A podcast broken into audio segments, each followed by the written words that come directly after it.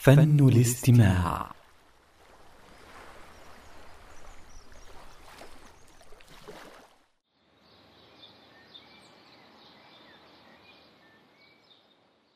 مهارات جذب الناس وكسب قلوبهم متنوعة.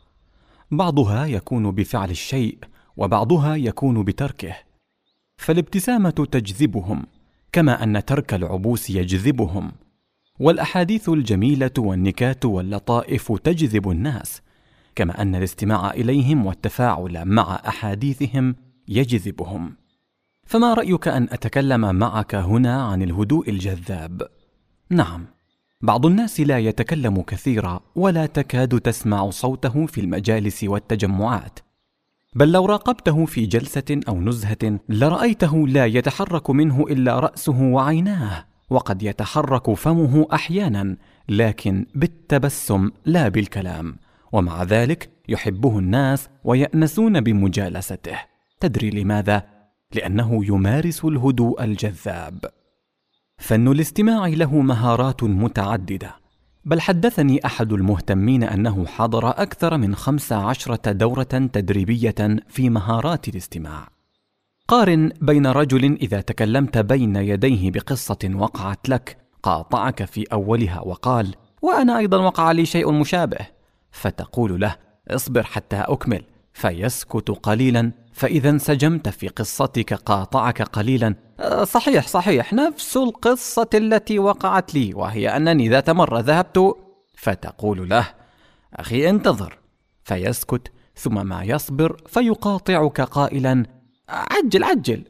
هذا الأول.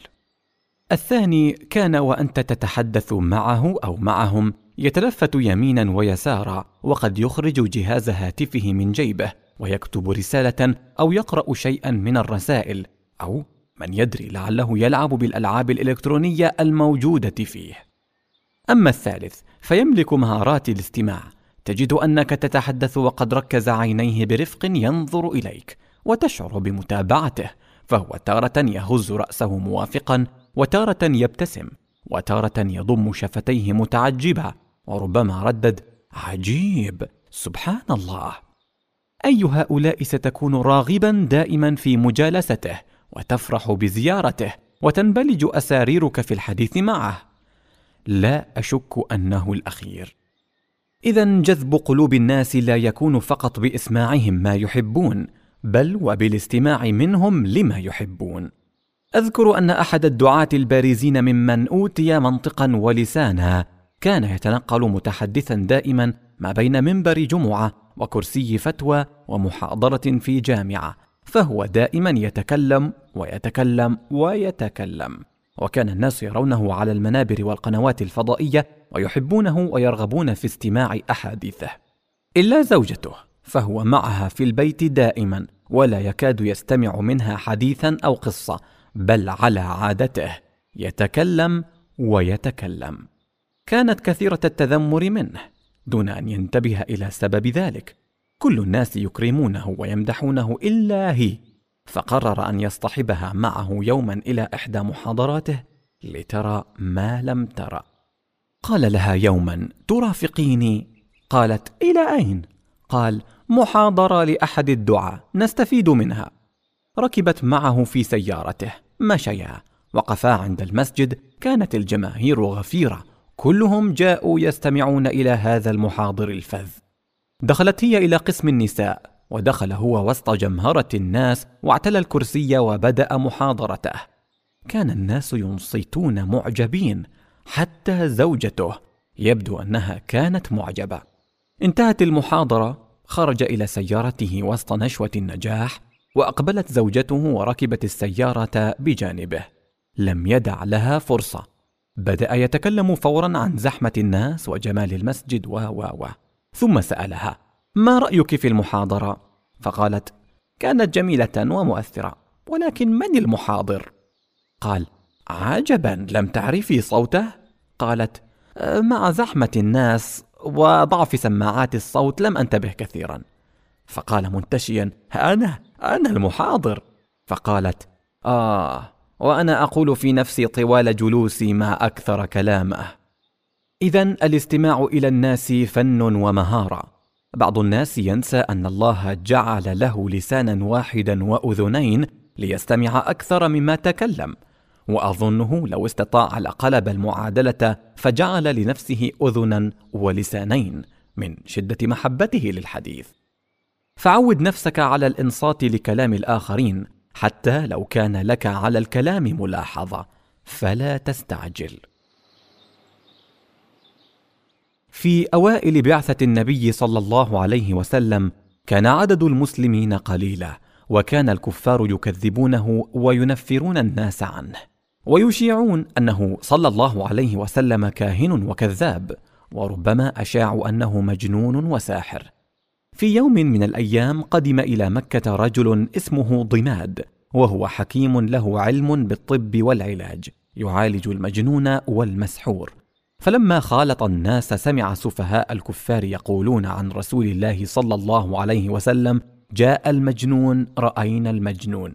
فقال ضماد أين هذا الرجل؟ لعل الله أن يشفيه على يدي فدله الناس على رسول الله صلى الله عليه وسلم. فلما لقيه ضماد وتأمل في وجه رسول الله صلى الله عليه وسلم فإذا وجه مشرق وزين.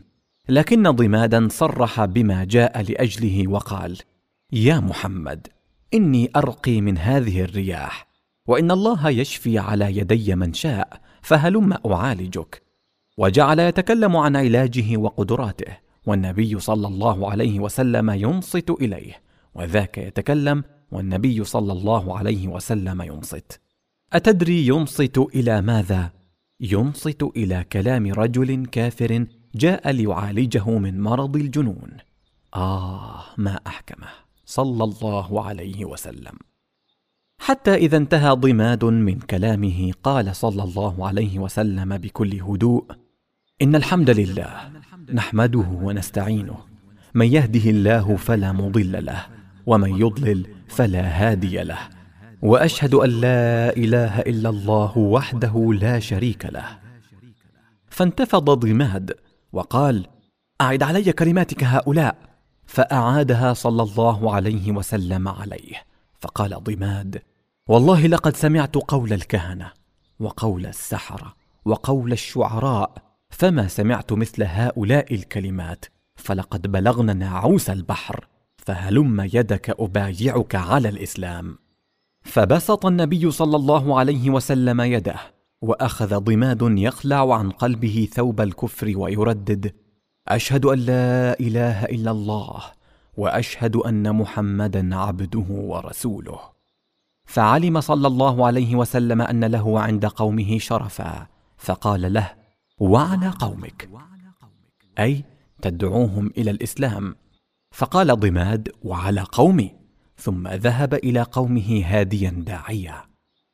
إذا لتكون مستمعا ماهرا أنصت هز رأسك متابعا.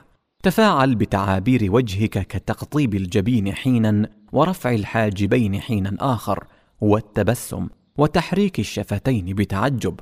وانظر إلى أثر ذلك في من يتكلم معك سواء كان صغيرا أو كبيرا.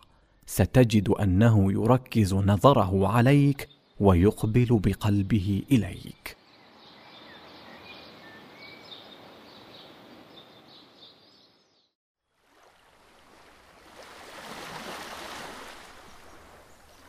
نتيجة. براعتنا في الاستماع إلى الآخرين تجعلهم بارعين في محبتنا والاستئناس بنا.